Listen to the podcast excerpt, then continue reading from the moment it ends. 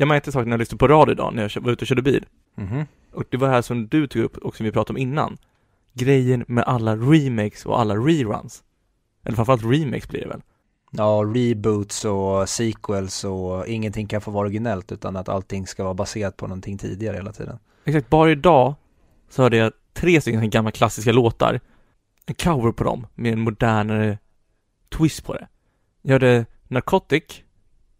Jag hörde någon varann på Free Falling med John Mayer. Och så hörde jag den här klassiska Forever Young som spelas hela tiden på radio nu.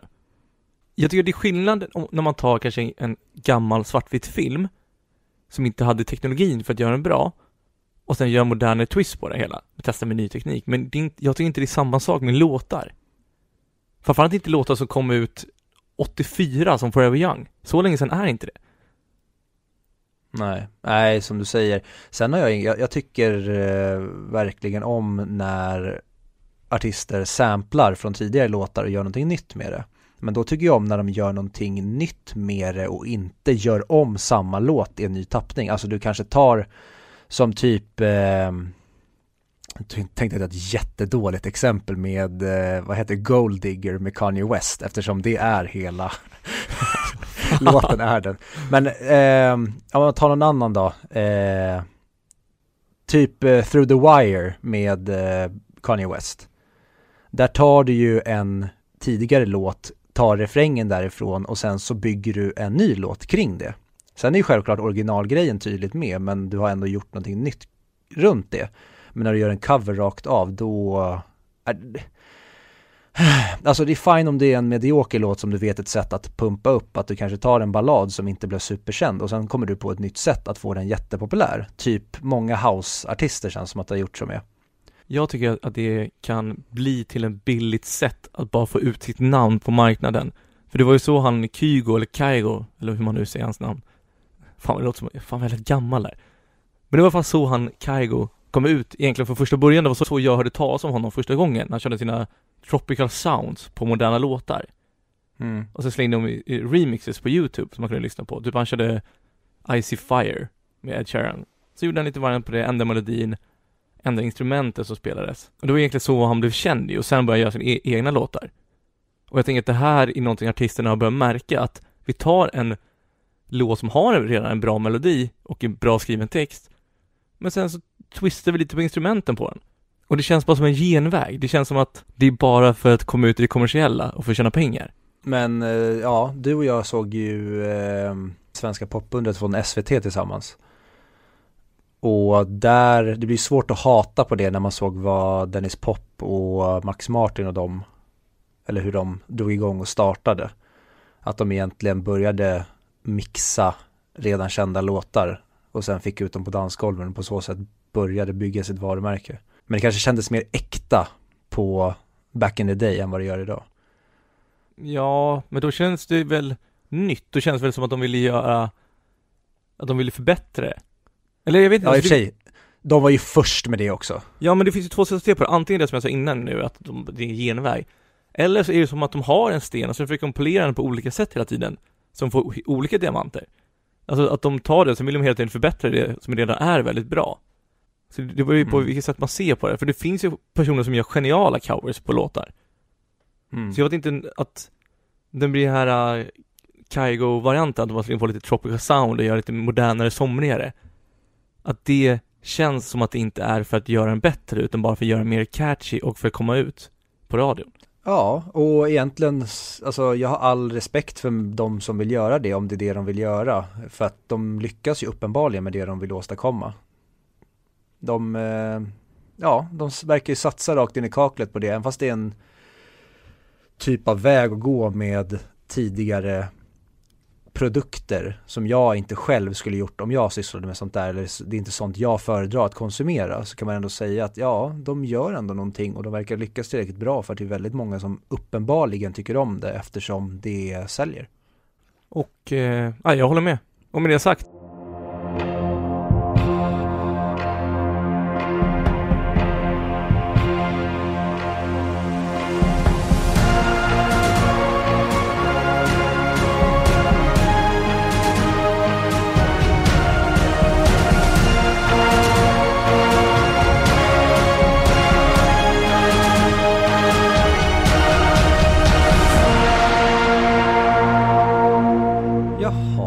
säger vi hej och välkomna tillbaka, även fast jag vet att du hatar det, Fredrik, till hundra Mic Podcast, podcasten där vi pratar upp I M D B:s topp hundra-lista, men inte Charlie Chaplin. Jag heter som vanligt Viktor och med mig som vanligt har jag... Fredrik Billberg. Kul. Och idag är det då avsnitt sjuttiofem, för er som har missat det. Och vi ska idag prata om Lee Unkrich animerade Pixar-film Coco från tjugohundrasjutton. Men eh, dit kommer vi senare. Jag börjar som vanligt med en otroligt eh, speciell fråga. Hur mår du, Fredrik? Jag är... Med hand på hjärtat så är jag lite bakfull då. Varför är du bakfull? Eh, ja, men det blir, blir så när jag dricker eh, bubbliga alkoholhaltiga drycker. Du vet, vätskebristen, eh, olika ämnen i kroppen. Och det, det leder till det ena till det andra. Och, ja. Minner ut i det här. Hur mår ja, du? Var du? Du var på, vad heter det? Var du på uh, Sturehof igår eller? Eh, ja, först där började på Rish och sen Sturehof. Och sen så avslutade jag på, eh, med frukost på Burn, Burns. Burns. Burns! mister Burns. Ja, nej men mm. eh, vad kul för mm. dig. Hur mår du?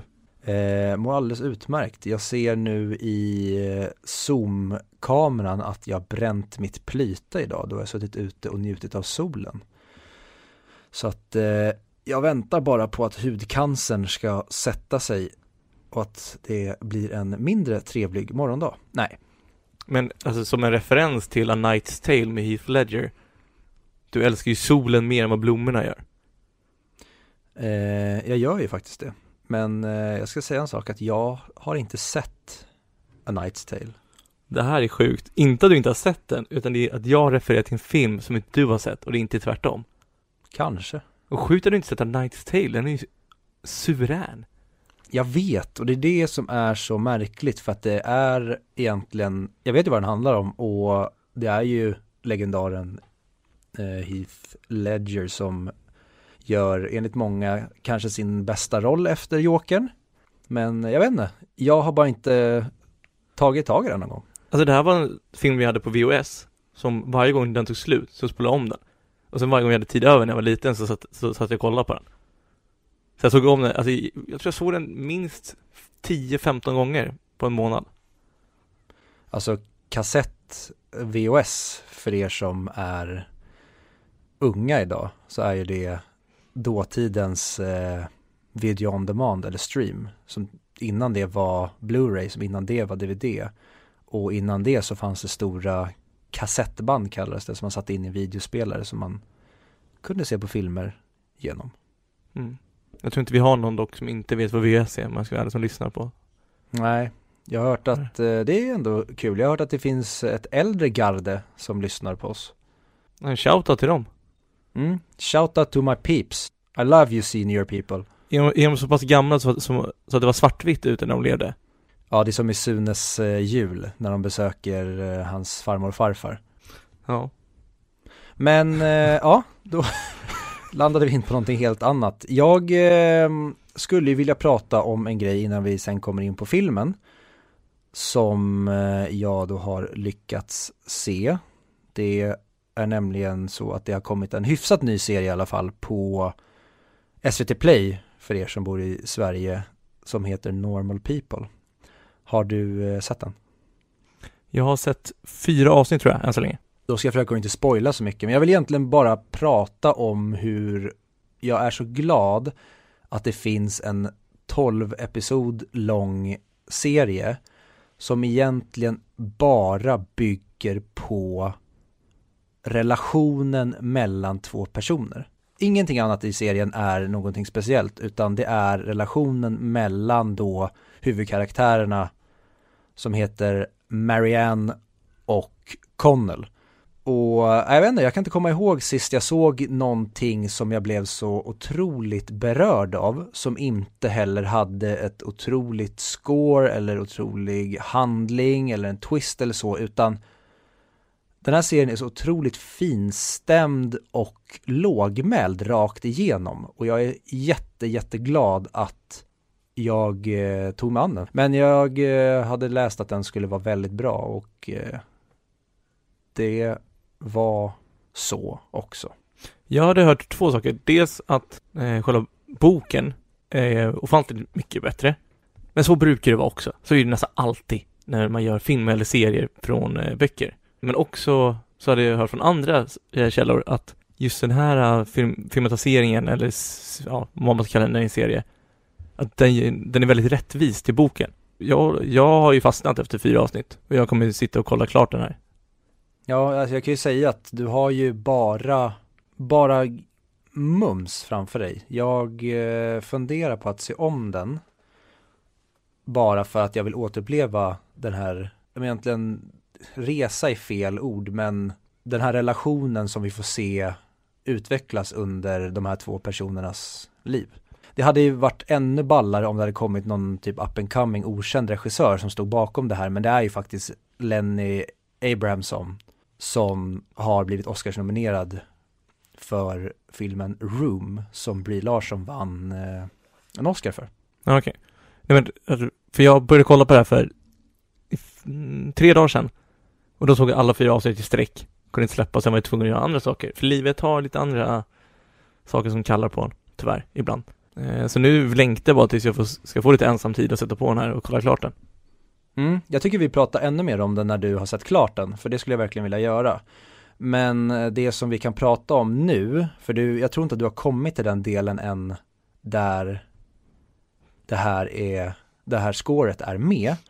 Men det finns ett musikstycke i den här serien som typ rakt av. Vi, vi pratade om det när eh, musiken till nittonhundrasjutton kom. När jag satt nittonhundrasjutton att jag tyckte att den var så otroligt, att det var ett stycke som var otroligt likt både Skywalker-temat men även Rivendell-temat. Skywalker-temat från Star Wars och Rivendell-temat från eh, Sagan om ringen. Och så spelade vi upp det och gjorde någon slags övergång för att visa hur otroligt likt Randy Newmans, nej, jo, eller Randy Newman eller Thomas Newman. Thomas Newman är det väl som gjorde det. Anyway, hur likt det skåret var. Och nu tänkte jag att vi kanske kunde göra en liknande grej för att det finns ett stycke i Normal People som heter Dark Funeral som jag nästan måste säga är stulet rakt av från ditt älskade Leftover-tema. Ska vi spela upp en bit av den? Ja, vi börjar med att spela upp eh, Dark Funeral från Normal People, så får alla höra på det.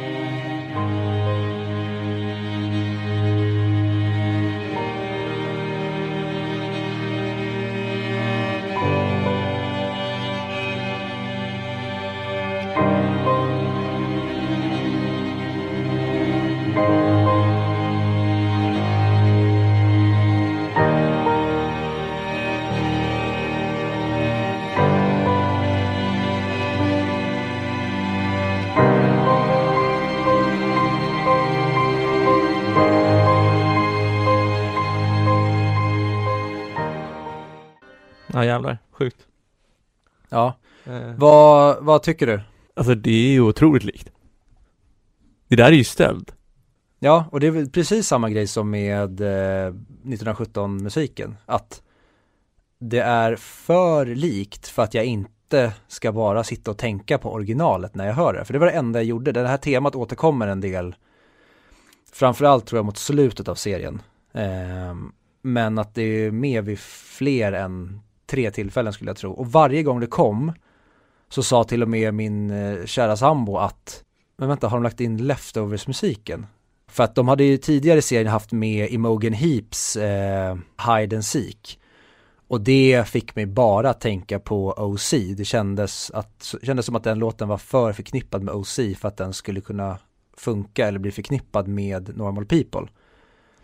Så att sen när, när eh, den här det här musikstycket kom i serien, då, tänkt, då sa till och med min sambo rakt ut att men har de använt Leftovers-musiken nu också här? Och sen lyssnade vi och då kom ju aldrig, som man säger, den här jättetydliga pianoplonket eller vad det nu är i Leftovers-låten, utan det kändes bara som att de använde stråkarna från det.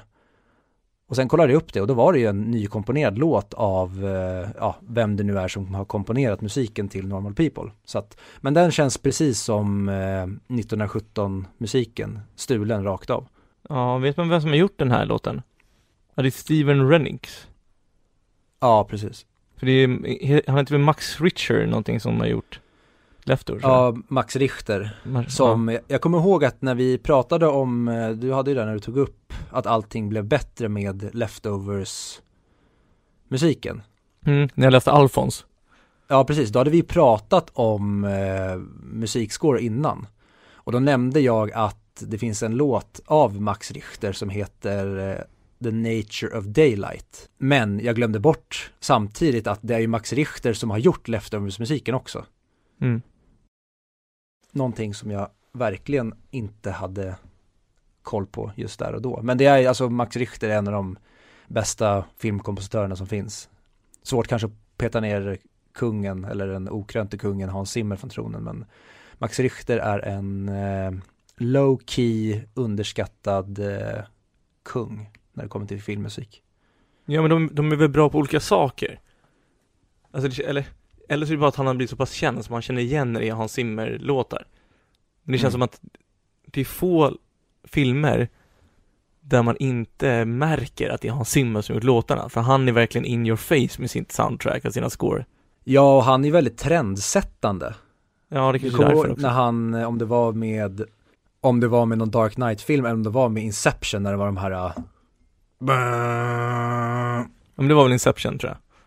Ja, han kanske inte använde det i någon tidigare. Men där var det ju nästan ett tag som att alla skulle hoppa på det tåget också och ha med den typen av musik i sina filmer. Ja, det var överallt. Alltså, det ja. gick ju knappt att und- undkomma det där jävla båthornet. Eller fan det är. Ja, verkligen. Men nej, eh, jag ville bara ta upp det, och det, ni som lyssnar, ni får gärna skriva om ni håller med om att det är likt eller om jag är helt ute och cyklar, eller vi är helt ute och cyklar, för du höll ju med mig. Men mm. jag tycker verkligen att det är obehagligt likt. Men tror du att det fortfarande stämmer där, teorin? Tror du att allting blir bättre med The Leftovers soundtrack? Vi får väl eh, testa, för sist läste du Alfons, eller hur? Eh, ja, det stämmer. Mm. Sist, ja, jag läste Alfons sist. Ja, och eftersom varken du eller jag är skådespelare, ska vi testa och ge oss på och improvisera en scen Aha. och prata med varann. Och det här kommer ju bli helt bedrövligt skådespeleri, eftersom du och jag, vi kan ju komma in i det här helt olika. Vad menar du? Men tanken är då att vi, vi lägger på Leftovers-musiken och ser om det här, som förmodligen blir helt åt helvete, får någonting när vi har ett av tidernas bästa musikstycken enligt oss i bakgrunden. Okej, så du menar att vi sätter en scen, vi går in med vissa förutsättningar och sen, sen kör vi seriöst, men som du säger, vi är inte bra på det. Ja. Då får vi se om det låter bra. Har du någon premiss vi bara kan sätta och så kliver vi in där? Jag har precis beställt nya kläder, så jag tänker att jag kan vara en karaktär som pratar med dig, och jag är väldigt eh, osäker på om jag passar i de kläderna jag har köpt. Och jag är en kompis, eller är jag ett butiksbiträde? Välj, välj du. Jag var butiksbiträdet. Okej, okay, det här säljande. mm. Ja, okej. Okay. Ja, men... Jag vill, jag, vill, jag vill på svenska eller engelska? Nej, svenska väl. Men det, svenska blir, blir nästan bättre, för då blir det ännu svårare att komma in i det. Alltså, det kommer bli... Då får vi verkligen ett test om Leftovers soundtracket har den effekten som vi tror på att den har. Ja. Okej, okay, så att jag jobbar på typ eh, J C eller någon sån där butik. Mm. Och jag... J C. Skulle jag handla på J C? Finns J C ens kvar? Jag vet inte. Men okej, i det här sammanhanget så, så kommer jag in där. Och ja, du går in på J C och jag jobbar där som butiksbiträde. Så vi börjar med att jag går in och säger att jag vill lämna tillbaka de här. Och sen får vi se vart det tar oss. Ja. Okej. Ja, pling, pling, pling, pling. Eh, vi säger eh, action.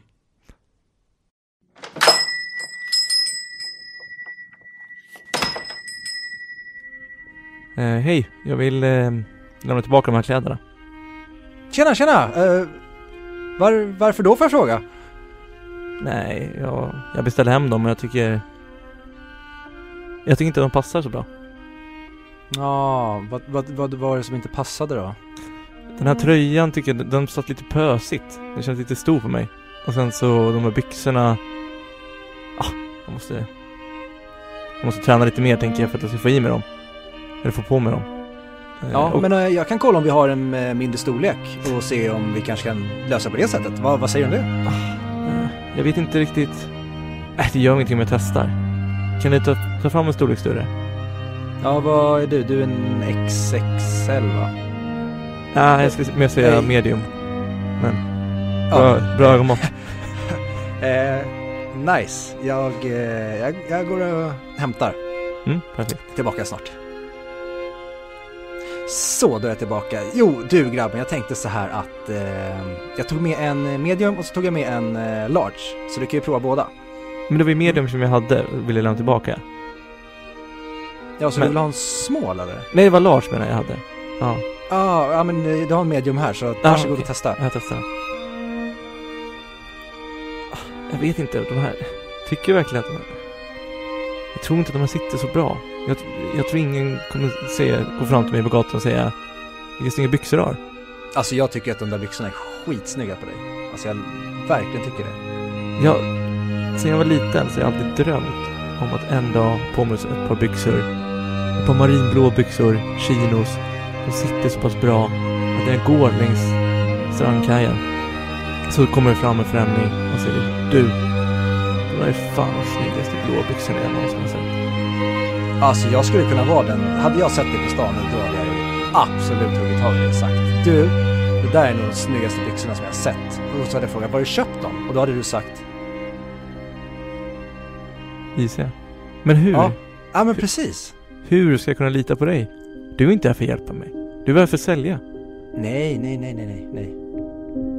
Hur ska jag kunna lita på att du talar sanningen? Att du inte bara säger det här för att, ja, för att jag ska på mig dem.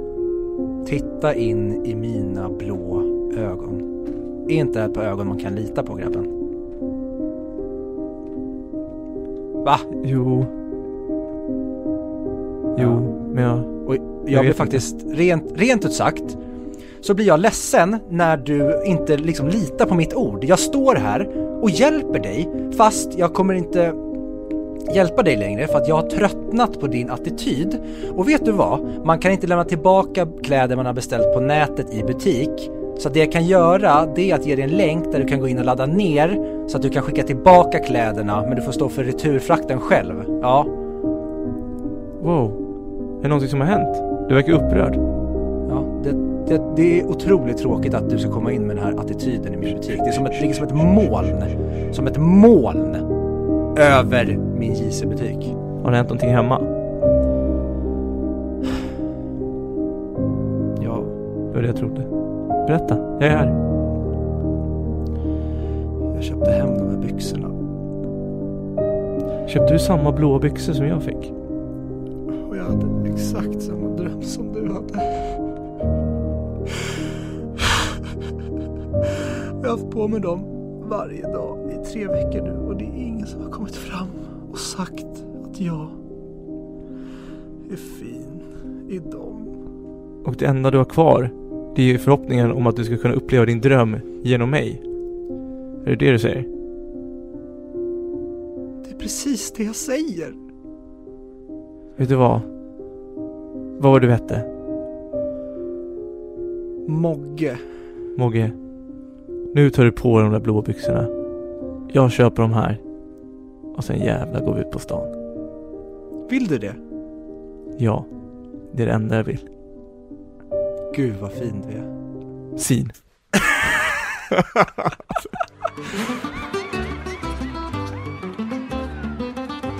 What color is the sky? Ay mi amor, ay mi amor. You tell me that it's red. Ay mi amor, ay mi amor. Where should I put my shoes? Ay mi amor, ay mi amor. You say put them on your head.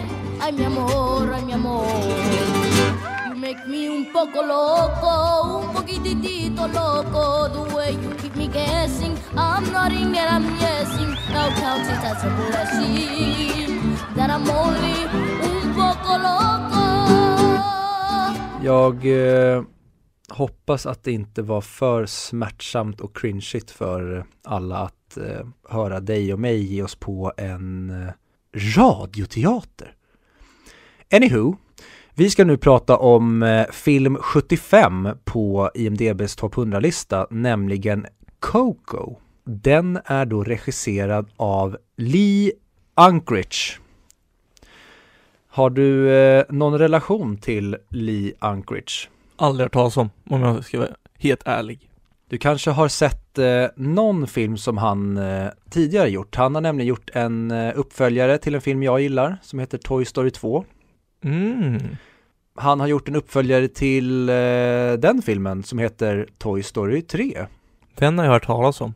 Och han har gjort en film som heter Monsters incorporated. Han har eh, regisserat en film som heter eh, Hitta Nemo, eller Finding Nemo. Är han Pixars gudfader eller? Han är en av eh, Pixars Golden Boys. Jag skulle säga att Pete Docter är eh, gudfadern kanske. Men ja, så det är lite filmer han har gjort, och den senaste filmen han regisserat är ju Coco från tjugo sjutton.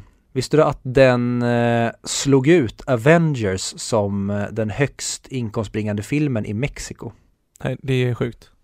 Nu är, utspelar sig ju filmen visserligen i Mexiko, så att jag förstår ju att många gick och såg den just i Mexiko. Men ändå, att en Pixar-film sänker Avengers är ganska stort. Det är ju helt sinnessjukt stort att en tecknad eller animerad film slår ut Avengers, som liksom har alla stora kändisar som finns eller fanns på den tiden i en och samma film.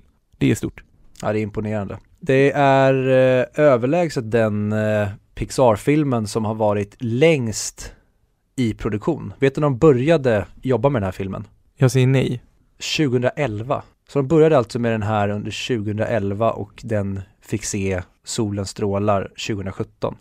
Alltså man tänker att ja, men det, vadå, det är bara sex år. Men om man jämför på hur, egentligen hur världen såg ut då och tjugo sjutton, det är ju alltså det är mycket saker som hinner hända på sex år, känns det som. Ja, verkligen. Eh, det, jag läste också att den, att den var nummer etta på box office längre än någon annan animerad film under hela tjugohundratalet. Det är sjukt imponerande. Frågan är om de fortfarande har den trofén, eller vad man ska säga. Eller om någon annan har sprungit förbi. Vilken skulle kunna sprungit förbi som har kommit efter tjugo sjutton? Jag vet inte. Alltså, finns det någon? Alltså, Frozen var ju stor. Fr- ja, precis. Frozen två kanske? Ja, inte tvåan, eller ettan i så fall kanske. Eller menar jag att hypen blev större på tvåan som man ville se. Jag har inte sett tvåan, så jag, jag vet inte om den är bra eller inte. Men, men kom Frozen innan eller efter tjugo sjutton? Det känns som att den kom innan. Jo, det gjorde den. Det kom innan. Det är sant. Ja. Men, anywho. Coco, som vi då ska prata om idag, den handlar ju basically om en pojke vars familj har förbjudit, de har förbjudit musik, och han känner att hans kall i livet är att hålla på med musik, och därför gör han det här i hemlighet, och det leder honom in på en ganska övernaturlig resa under Dia de los Muertos, alltså de dödas dag, som är då ett, en nationaldag-ish i Mexiko. Är det luddigt nog utan att förklara allt för mycket vad det handlar om? Nej, jag tycker det är en ganska bra förklaring. Vi börjar väl så då. Och vi börjar väl som alltid. Vad hade du för förväntningar? För du hade inte sett den här innan, va? Jag hade inte sett den. Jag hade faktiskt ingen aning vad det skulle handla om. Jag, jag, jag för mig att jag hade sett på julafton, på, alltså Krankas julafton, så, vad hade, så hade de notiser för den. Så jag hade sett ish vad som hände, att de spelade en massa instrument, men jag hade ingen aning om att han helt plötsligt skulle till de dödas rike. Ö, oj, nu, nu spoilar här. Nej. Vad hade du för förväntningar? Jag, has, jag såg den här när den kom, och jag kan ju dra mina förväntningar då och sen vad jag hade nu. När jag såg den första gången så var jag väldigt, jag hade typ ingen pepp alls på den då. Jag vet inte varför, men den tilltalade inte mig. Den såg inte så intressant ut, och när jag visst typ hade sett trailern så kände jag att nej, fan, kan det här bli en flopp? Kan det bli ett misslyckande från Pixar? Men jag såg den och blev otroligt berörd. Jag hade det som förväntningar inför när jag skulle se den nu. En grej som jag var lite reserverad för, det var att jag kände, det kändes som att jag hade sett den för nyligen. Så jag var inte riktigt sugen på den, den här gången. Pretty much mina förväntningar. Ja. Innan vi går in på vad du säger så läste jag också att eh, någonting som jag tyckte var kul. Att eh, i vanliga fall så innehåller det mycket olika teman och eh, content som eh, nor- normalt sett hade varit eh, censurerat och bannat i Kina. Men tydligen en, enligt rapporter så deras eh, censor board members, att de var så touched by the film att det med en exception och alltså lät det vara kvar och visade den ändå i Kina.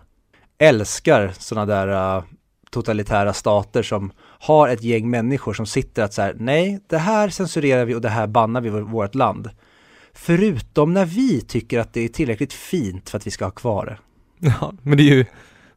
Det enda jag tänker då är att hur jävla fint måste det ha varit då? Verkligen. Och det får vi inte glömma att nämna. Den vann ju två Oscars den här. Den vann ju bästa animerade film tjugohundrasjutton. Eller på Oscarsgalan tjugohundraarton blir det ju. Och den vann även bästa låt eh, med Remember Me. Jag tycker ju faktiskt att eh, Poco Loco, jag tycker det är en låt som jag tycker mycket mer om än Remember Me. Ja, men vad tyckte du? Exakt, vad tyckte jag? Men jag skulle vilja veta först vad du tyckte eftersom du inte hade sett den först. Eller sett den innan. Det här är lite fusk egentligen. Att ha en sån här film och visa upp den för mig när jag är, är bakfull. Eftersom när jag är bakis så blir jag otroligt mycket mer känslosam. Vilket leder till att jag typ satt och nästan hade tårar i ögonen under hela filmens gång. Och tyckte att den var helt jävla underbar. Visst är den fin? Den är så jävla fin. Man vill ju bara att, all, att det ska sluta så lyckligt som möjligt och man tycker synd om alla och det, det är fint hur de framhäver den mexikanska kulturen i en animerad film på det här sättet. Allt är underbart. Ja, verkligen. Innan vi fortsätter prata, vi, vi kan ju berätta lite mer. Då Miguel som det handlar om, hans gammel, gammel farfar, eller vad fan blir det?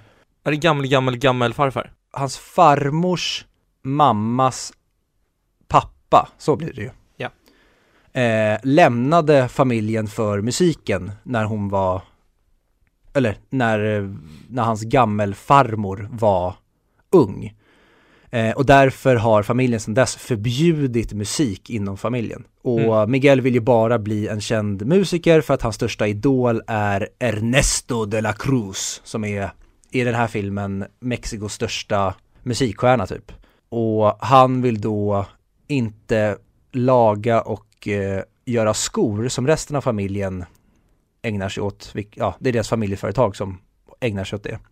Utan han vill bli musiker. Vi får då följa med på Dia de la Muertos, alltså de dödas dag, när han då ska stjäla Ernesto de la Cruz gitarr. Och när han gör det så hamnar han i de dödas värld och får då en tidsgräns på sig att innan sol uppgången dagen efter så måste han se till att komma tillbaka till de levandes värld, annars kommer han förbli de dödas rike.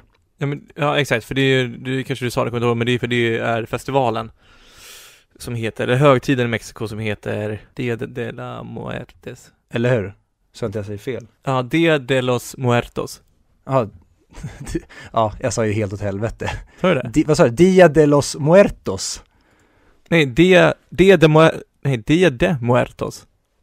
Dia de Muertos. Eller Dia de los Muertos. Jag tror man kan ja. se båda. Skitsamma. Ni, ni hör ju våran, eh, hur begåvade vi är på spanska här. Så att eh, de dödas dag kan vi ju fortsätta att referera till den som de svennebananer vi är.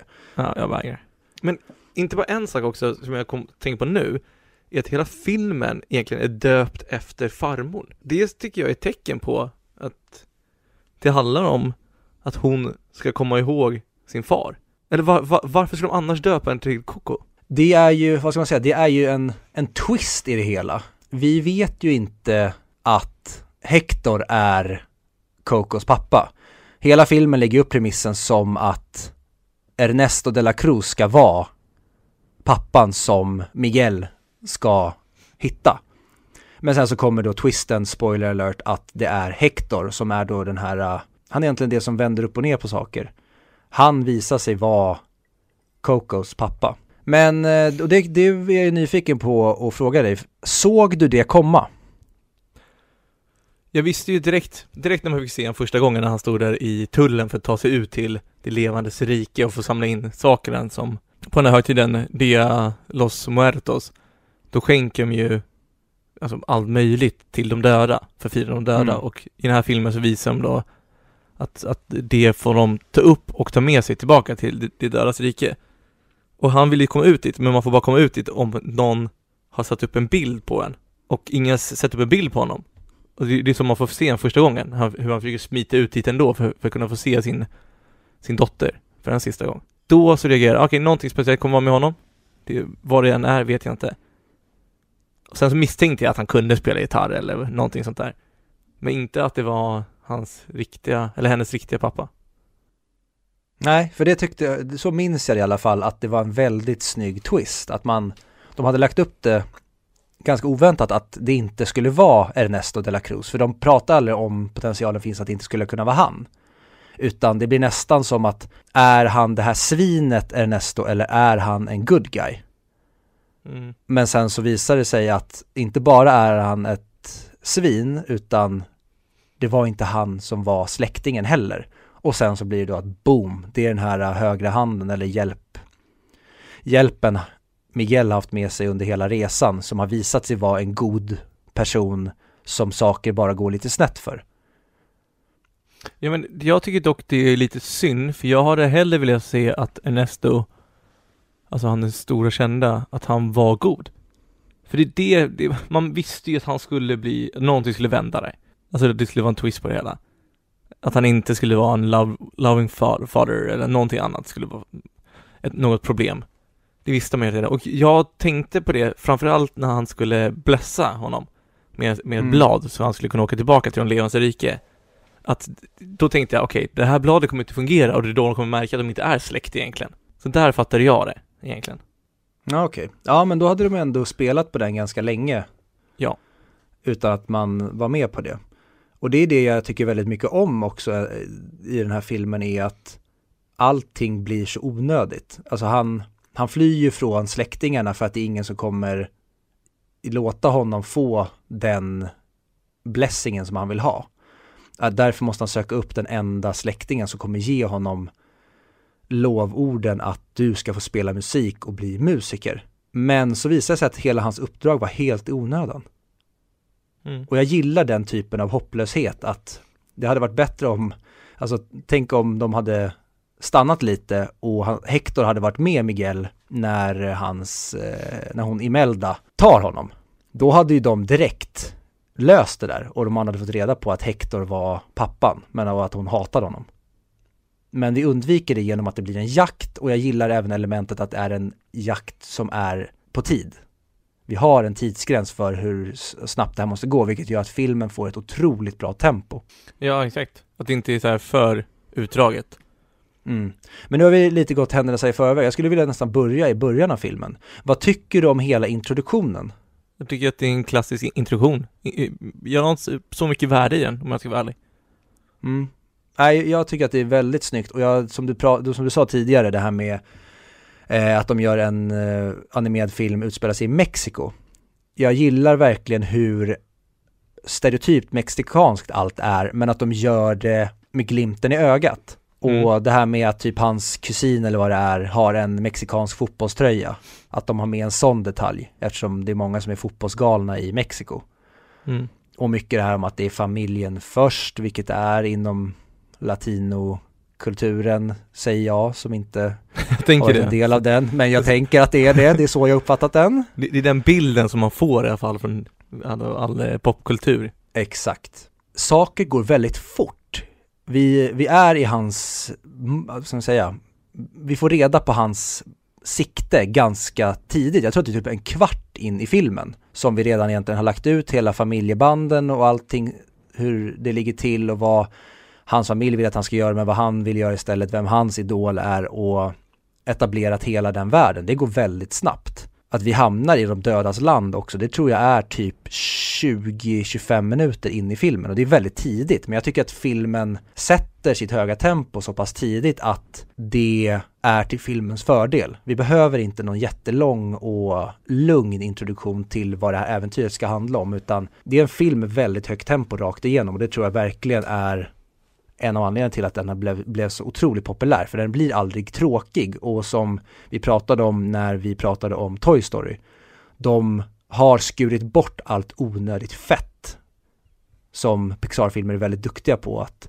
de har redan lagt ut vad som behövs tidigt, känns det som, så att de gör en så tight film som möjligt och tar bara utsvängningar när det antingen är till för att det ska vara ett roligt skämt, det ska bygga en karaktär, eller det är till för handlingen. Det blir inte massa onödiga grejer, och det tycker jag de alltid är briljanta med när det kommer till Pixar-filmer, och framförallt i den här. Ja, men det var som du sa när vi kollade på filmen, eller när vi, du sa det när vi pratade om en annan film i Pixar, inte när vi kollade på filmen. Ja, det var att, Toy Story. Nej, alltså, alltså det som jag kommer säga nu sa det.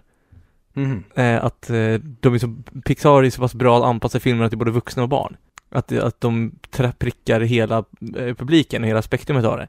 Och det tycker jag att de gör med skämten också. Jag tycker ingen skämt är för lökigt, till och med för mig som är så pass gammal som jag är. Och eh, alltså, bara så här små snygga detaljer de gör på stereotypiskt sätt, men ändå skämtar om det med glimt i ögat. Typ som när hon farmor går runt med sin sko eller toffel som att det är ett vapen, som att det är en pistol. Mm. Sen snurrar hon tillbaka henne på foten. Ja. Så alltså, sådana saker tycker jag, alltså, det är så snyggt gjort. Och så verkligen subtilt. Så det, det är roligt och snyggt på samma gång. Mm. Och ett skämt som jag tänkte på, som jag tycker är roligt, som både är rumsrent men de vuxna fattar, det är ju när, nej, Ernesto, det är när Hector sjunger för hans vän som är på väg att bli bortglömd så att han kommer försvinna. Då beskriver han om det är att han sjunger en sång, och då sjunger han att någons typ armbågar drar i marken. Och då säger han så här, fast det var inte hennes armbågar, och säger han, vi har barn i rummet. Exakt. Och det är kul, för där börjar säkert barn undra, vad, vad menar han för någonting? Men alla vuxna förstår ju precis vad han menar. Men det är kul för båda. Exakt, för det är bra att vi har filmer som båda vill se på, så det inte är klassiskt barnfilm där föräldrarna sitter och kollar ner i mobilen. Mm. Och det har alltid Pixar varit jättebra på. Det tycker jag även Disney är otroliga på, framförallt med deras eh, Disney-filmer från nittiotalet. Att det var många skämt som jag tyckte var jätteroliga när jag var liten, men de var roliga på ett helt annat sätt sen när jag blev vuxen. Ja, absolut. Kan vi prata lite om alltså, symboliken i filmen? Alltså, om, mm? Symboliken kanske inte är rätt ordval, men just det här att tanken som man får, ta, som man får med sig i filmen, och det de lär barn. För jag älskar Pixar-filmerna när de lär barnen någonting som ser den. De symboliserar någonting i verkliga livet, fast på ett snyggt sätt. Som det här är att man är inte riktigt död förrän du blir helt bortglömd. Det tycker jag är väldigt fint hur de symboliserar det. Att eh, först dör du och sen så lever du där. Alltså, för det här dödas rike, det är ju egentligen i våra tankar i verkliga livet. Och, det, och när någon person blir bortglömd och ingen mer berättar stories om den och, och liknande, det är då den dör på riktigt. Så det finns två stadier i att leva. Ja, det är, det är verkligen briljant. Och som du säger, att de gör det på ett så otroligt snyggt sätt. Att de lär barnen det här. Att de, de, det är nästan som att vi förklarar det som vi vuxna kan relatera till, men vi gör det på ett otroligt roligt och underhållande sätt för barn. Så att även de ska förstå det här, som egentligen är ganska filosofiskt. Oh ja, det är väldigt filosofiskt. Och det är därför jag, jag blir jätteglad att de inte utforskar vart man tar vägen när man är helt bortglömd. Den delen säger de bara att vi vet inte. Precis som vi säger om människor som dör. Komma till himlen, helvetet, händer ingenting. Vi vet inte. Men så är det för de döda, för att där finns det, det här, ja, men Inception-världen. Det finns en värld bakom den här världen. Och där har andra spelregler för vad som, alltså hur du dör. Ja, precis. Så att mysteriet om att dö fortfarande är kvar, det är på den här filmen så tar man bara till nästa nivå. Det är där mysteriet kommer istället. Mm. Det var faktiskt det som jag lade märke till mest i filmen. Just den berättelsen som de ville berätta. För sen är det också här att familjen betyder någonting, men du måste fortfarande följa din väg. Och, alltså framgång och eh, kändisskap är inte allting. Men det känns mer som standardsaker som man bara matar och matar på och sen trycker folk i ansiktet att så här är det inte. Fokusera på det här istället. Men just det där med att hur man lever och när man på riktigt dör. Det är det som är det djupa bakomliggande i filmen. Mm. Och ytterligare en aspekt som man har av det hela, det är ju det här med att han åkte ut och turnerade med Ernesto, alltså Hector, mm. pappan till Coco. Och egentligen har familjens historia blivit någonting på grund av någonting som de inte visste sanningen om. För att för dem är det ju att det var en pappa som övergav familjen för musiken. Men de fick aldrig veta att han ville inte lämna familjen. Han skulle ta sig tillbaka för att han ville ta sig tillbaka till sin dotter som han älskade mer än någonting annat. Men att det var någon annan som dödade honom. Och det var ju helt omöjligt för dem att få reda på. Idag hade det blivit en annan grej med tek- den teknologin och sånt som vi har. Men att hela släkten byggde sin framtid, och det har liksom förts ner i generationer att musik är ondska för att det krossade Cocos familj. Fast det egentligen inte gjorde det. Hela den grejen tycker jag också är en jättefin ingrediens i hela det här. Exakt. Det handlar, det handlar om att förlåta och att ge personen andra chanser också. Ja men precis, och lite som att mm, ibland finns det en politisk eh, falang i det här landet som i det här landet, i den här världen som pratar om det här med arvsynd. Att man på något, på något sätt skulle ärva synder som tidigare människor har gjort, typ inom en släkt eller inom en viss etnicitet eller religion. Men att det är viktigt att komma ihåg att, som i filmen, Miguel är inte sin pappa. Han är inte heller sin farfar. Han är inte sin farfars far, utan han är en helt egen person. Och bara för att en person som hamnade på musikspåret svek resten av familjen, trodde de, så betyder det inte att Miguel kommer göra det bara för att hans dröm är att bli musiker. Nej, det bortspolar ju idén att man lär sig av sina misstag.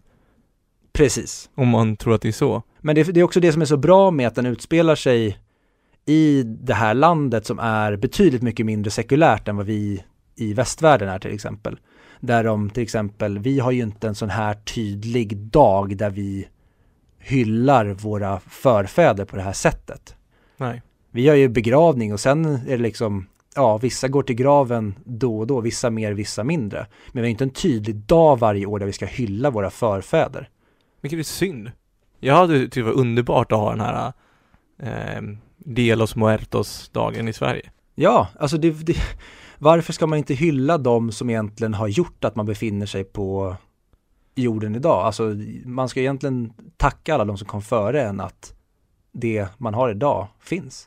Ja men fast, alltså, vi i Sverige, det kanske är i västvärlden generellt, men framförallt vi i Sverige tycker jag är för dåliga på att prata om döden. Jag tycker, vilket är märkligt också. För jag menar, det känns som i alla religioner och kulturer innan kristendomen och, och innan bokreligionerna, där var liksom döden någonting fint. Du, du kom till Valhalla när du dog i vikingatron.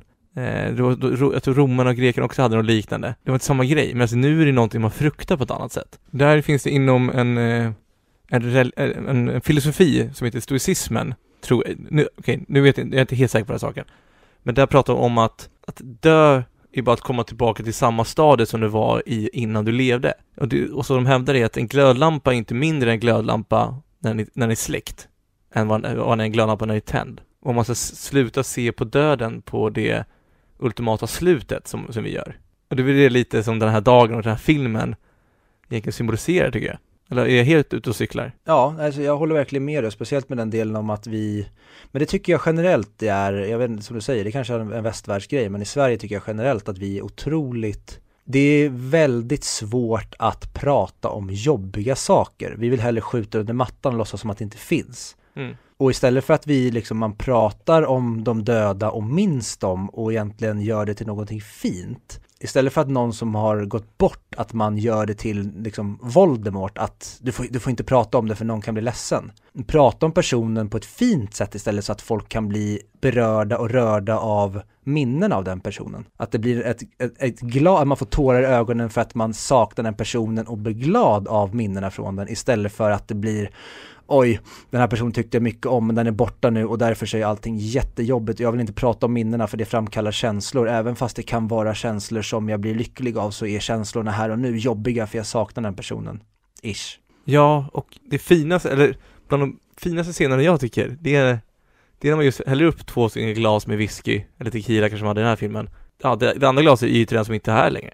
Och sen tar man det, mm. man sveper så låter det andra stå kvar. Jag vet inte varför, men jag tycker det är så mäktig scen på något sätt. En, en, en så fin gest. Eller du vet när man bara häller ut en liten droppa på någons grav och fortsätter dricka.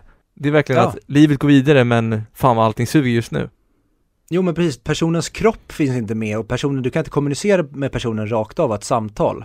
Men man behandlar det som att, precis som filmen gör, det finns en värld bortom som lever typ i symbios med vår värld. Mm.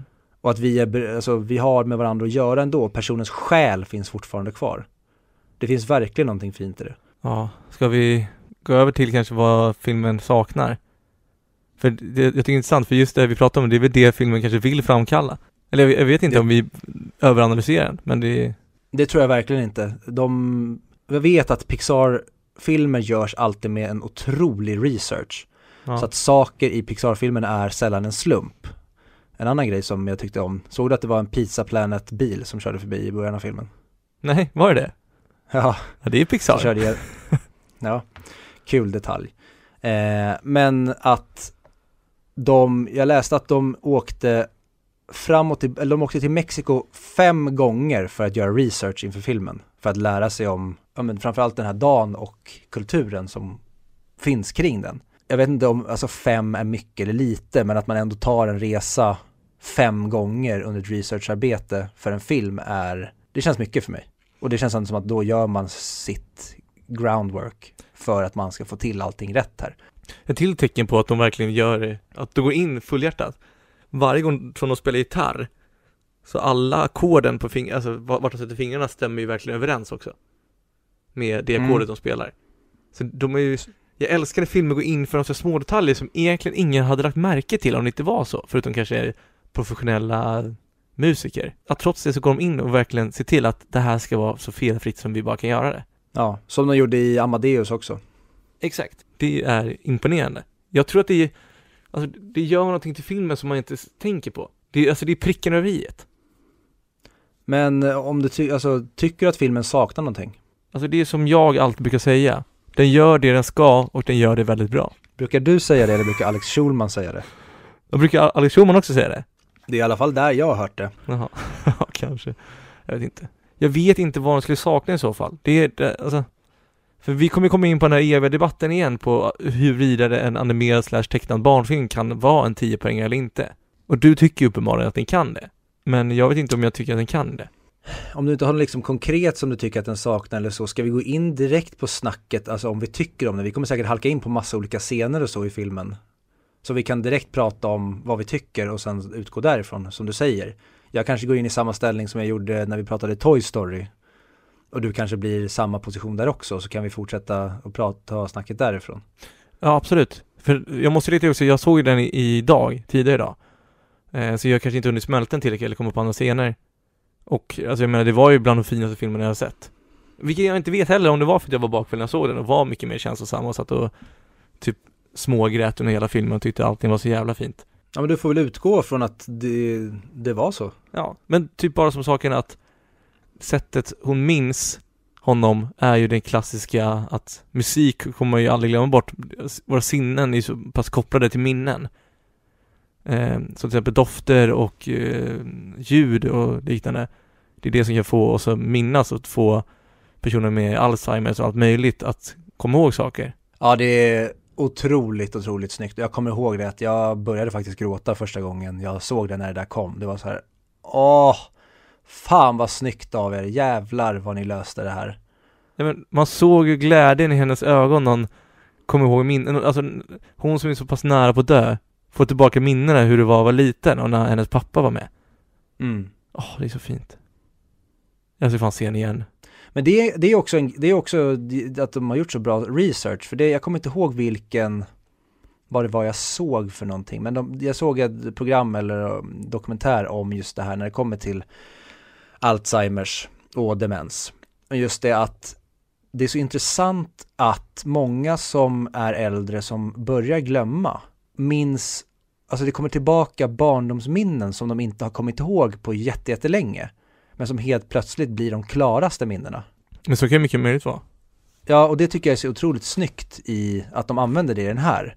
För att vad jag vet i alla fall, jag kommer inte ihåg som sagt vad jag såg det här, men jag för mig då att, de, att läkarna inte har en förklaring till varför det är så här. Men att det är ett mönster som de har sett oavsett alltså, plats i världen. Att det är en just demens eller Alzheimers koppling. Att när du börjar glömma bort stora delar av ditt liv så är det ändå barndomen som på något sätt sitter kvar. Men det måste ju ha någonting med att hjärnan utvecklas då på ett visst sätt och i ett visst stadie. Så det kommer tillbaka.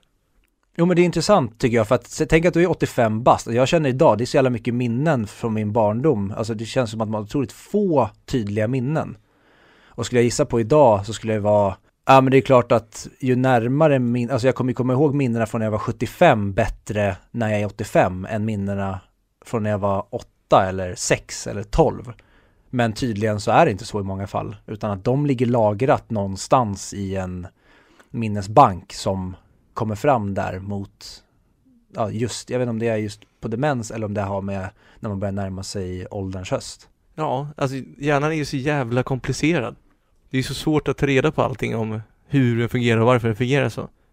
Mm. Vilket är tur, för annars hade vi vetat hur hjärnan fungerar, då hade vi kunnat styra varandra till hundra procent. Alltså då hade man kunnat, marknadsföring hade inte varit marknadsföring, det hade varit manipulation då. Alltså i sin fulla ja, grad. Vilket jag skulle säga att det är till en stor del. Ja, jag hävdar ju att manipulation är när det med säkerhet kan påverka.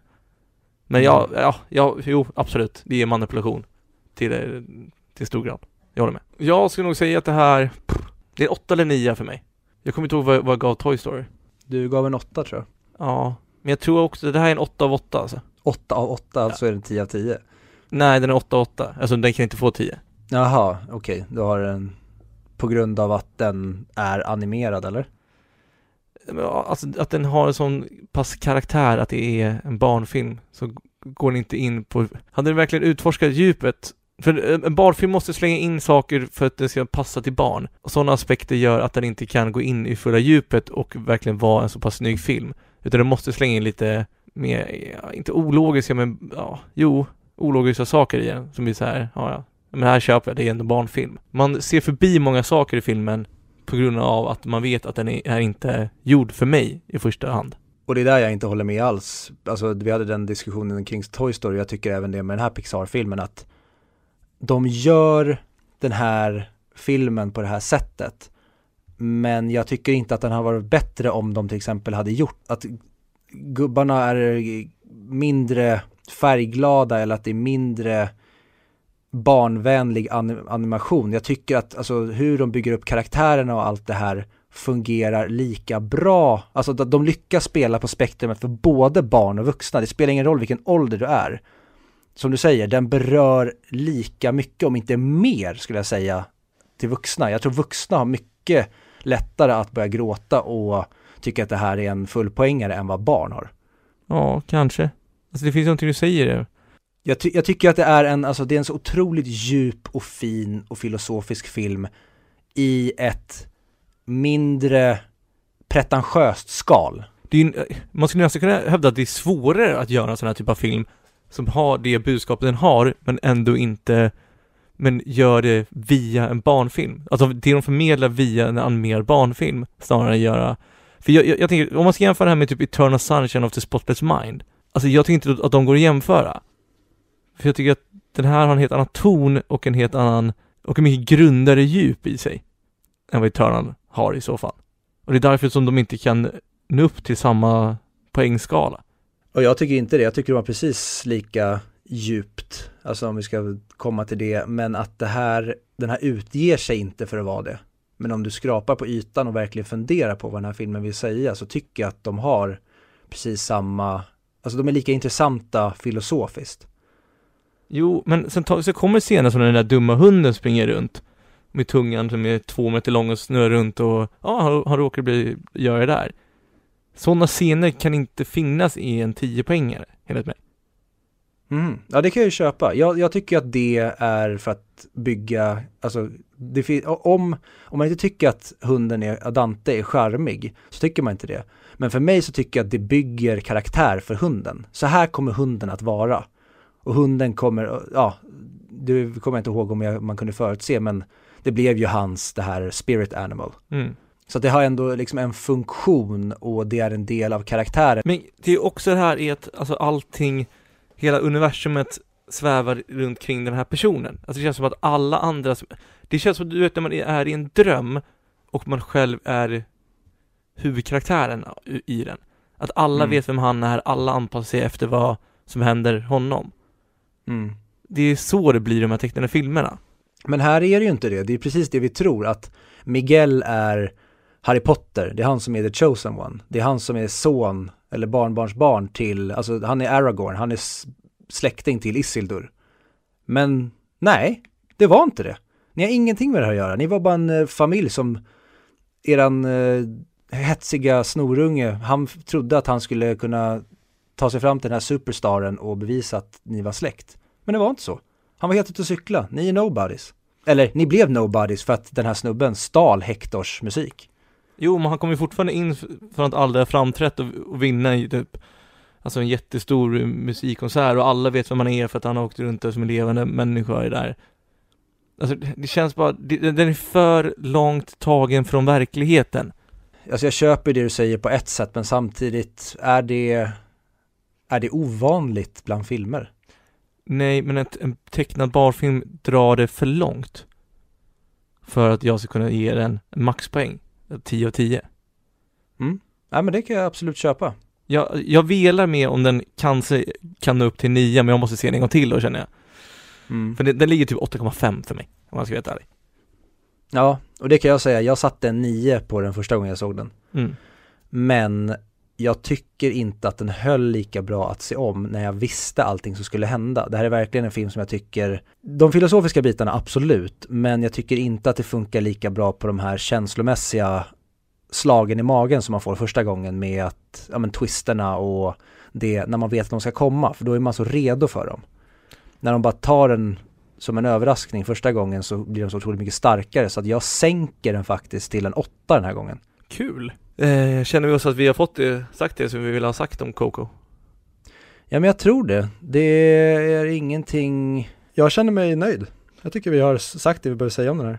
Jag eh, vill då se åt allihopa som är där hemma, eller på bussen, antagligen på bussen eller tunnelbanan till jobbet eller bilen, vem vet? Att... Eller i gungstolen, eftersom vi hade en seniorpublik. Ja, fick jag veta. På rullatorn. Eh. Nu tappade vi alla. Sorry. Men vi, vi blir också för gamla. Och ni ungdomar som är, precis har lyckats hitta lösenordet till er mamma och pappas Netflix och inte kollar på barnavdelningen och följer oss. In på Facebook. Vi har tyvärr inte TikTok än. Vi kommer nog inte skaffa det heller. Så lämna den där sajten. Det är inte bra för er hälsa eller för ert psyke. Framkalla depressioner och så vidare och så vidare. Instagram, Twitter, Facebook. Det är där vi finns. Mm. hundra mic eller hundra mic podcast heter vi där, och det är då mic med M I C C, inte mic som en micke eller en mic som en mikrofon. Vilket är intressant, för jag tror att alla vet det för de lyssnar på podden och där står det hundra mic. Men ifall att? Ifall ni skulle ha glömt bort det eller dåliga på stava eller något. Ja. Mm. Och nästa veckas film. Då ska vi prata om ytterligare en animerad film, nämligen Your Name. Och eh, nästa vecka så har vi en gäst igen. Mm. Men eh, kommer inte avslöja vem än, utan det får ni eh, höra i nästa veckas avsnitt. Men det är det vi ska prata om. Eh, Men det, Your eh, Name också, eh, för det första en film som jag har sett fram emot att se i typ två eller tre år. Så jag är otroligt jävla taggad på att se den här filmen. Eh, den finns inte att se någonstans, så ni får lösa det på egen hand. Ja, det är jättekonstigt. Det finns inte att hyra och inte köpa någonstans. Det verkar inte vara någon marknad här i Sverige som har tagit in den. Så antingen får ni väl fula er och V P N-tunnla er och plocka den från ett land som den finns tillgänglig i. Eller så finns det ju ett eh, ställe som heter Piratviken som jag inte egentligen borde uppmana någon att eh, besöka. Men jag gör det nu för att det vore kul om ni har, har sett filmen när vi ska prata om den nästa vecka. Men det är lite så här, att du, du som Coco, jag, den hyrde jag. Med glädje. Alltså det kostar trettio till fyrtio spänn. Det är ingen fara. Men när, när, när man inte har möjligheten att göra det. Nej, då tycker jag nästan att eh, då finns det fog till att vara lite badass illegal. Eh, men med det sagt. Ad, eh, mm. Adios amigo. Adios mi amigos. Ah, Dia de Muertos. Där lägger vi av. Remember me.